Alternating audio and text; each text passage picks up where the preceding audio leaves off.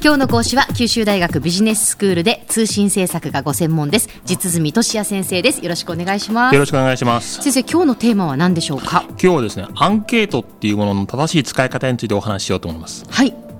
えっと、他人を説得するためにはですね自分の考えを裏付けるためにさまざまな証拠とかそういったのを出すってことは非常に有効な手段になります。ええで証拠として使える材料にはさまざまなものがあるんですけども数字っていうものが出てくるとこれは非常にインパクトがあります。そうですね特にアンケート調査で得られた数字に基づいた説得力のある議論というのは、新聞や雑誌あるいは企業内の営業会議でもよく見られる光景です。ええちょっと古い話ですけども7月の参議院選挙の前にはさまざまなメディアで各政党の支持率が報道されて、はい投票日には午後8時の投票締め切りと同時に出口調査というものに基づく当落予想がテレビ画面を彩りました、はいああいったものもアンケート調査の結果ということになりますうん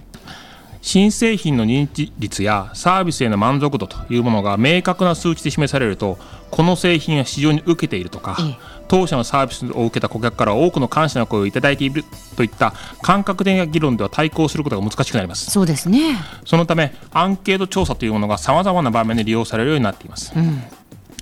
実はこれはそのアンケート調査を行うための手間とか費用というものが非常に少なくなったっていうのもこの傾向に拍車をかけていますうん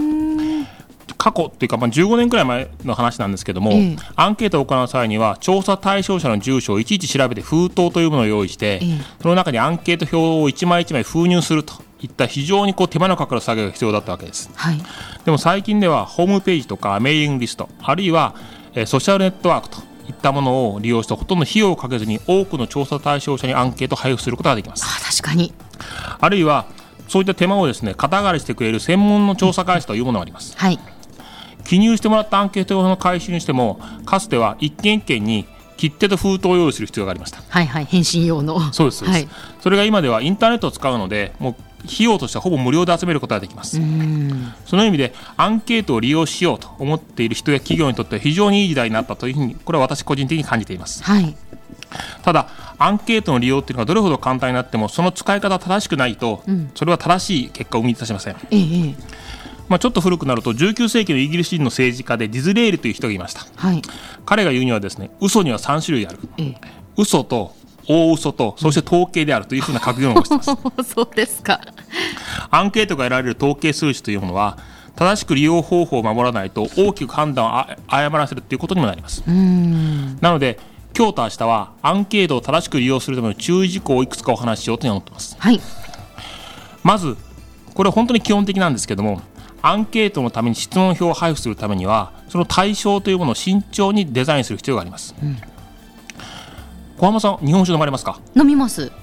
例えば福岡県民の1人当たりの日本酒消費量とええ量の調べをする場合、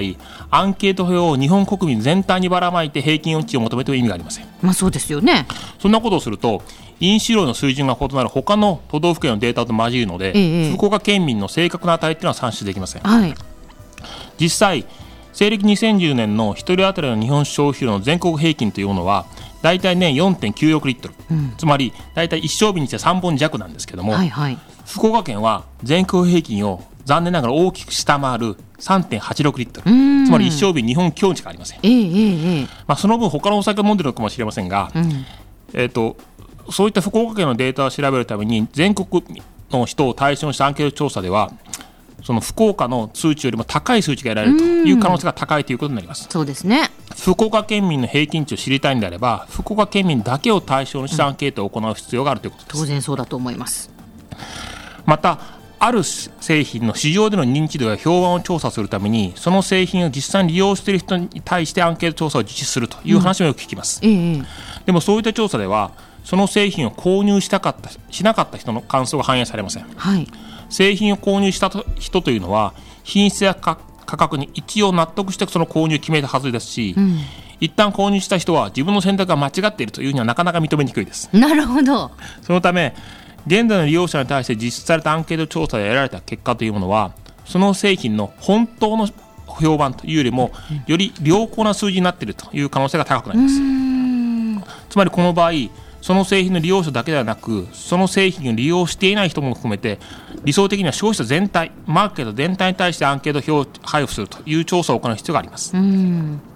つまりアンケート調査を行う前には一体何を調べたいのかというのをきちんと考えてからアンケート表を配布するという必要があるということになります。はい。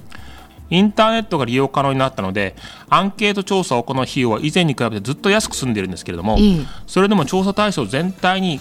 アンケート表を配るというのはなかなか至難の技になります。うん。対象全体にくまなく調査を行うことを失会調査と言いますが、はい。これは大変な手間とコストがかかるのでた簡単に実施することはできませんお酒の消費量を知るために福岡県民にインターネットでアンケートをしようと例えばそういうふうに考えたとしますええその場合県民一人一人に電子メールアドレスや携帯電話番号を知らないと実際のアンケートを調査を行うことはできませんはい。そういったその個人個人の個人情報と言われるものを県民全員から漏れなく集めるのは大変な作業になりますしうん集められたアドレスが正確なものかどうかというのを確認するコストも馬鹿になりませんそうですね。そのためアンケート表を実際に配布する対象というのは、ある方法によって調査対象全体から選択された比較的少数の集団ということになります、アンケート調査から計算される平均値というのは正確に言えば調査対象となっている集団全体の平均値ではなくて、実際にはアンケート表の配布対象になった人たち、うん。さらに言えば、その中から実際にアンケート表にきちんと情報を記入して、なおかつ返送してくれたという人たちの平均値ということになります。はいはい。ですから、アンケートによって意味のある統計数値を得るためには、調査対象をきちんと代表するような平均値を算出できるような少数団をピックアップするということが大事だということになります。うん。ここでその通常利用されるのが無差別抽出という方法になるんですけども、ええなぜそういった方が有効なのについては明日お話ししようと思います。はい。わかりました。では先生、今日のまとめをお願いいたします。はい、アンケートは経営において非常に強力なツールですけれどもそのためには正しく使うということをしなければいけませんどういった集団のどういった情報を知りたいのかということをしっかり考えた上でアンケートを配布しないとせっかくの調査は無駄になります十分に注意したいものですね今日の講師は九州大学ビジネススクールで通信政策がご専門の実住俊也先生でした。どうもありがとうございましたあ。りがとうございましたさて、ビビックモーニングビジネススクールは、ブログからポッドキャストでもお聞きいただけます。過去に放送したものも遡って聞くことができます。ビビックモーニングビジネススクールで検索してください。ビビックモーニングビジネススクール。お相手は小浜もとこでした。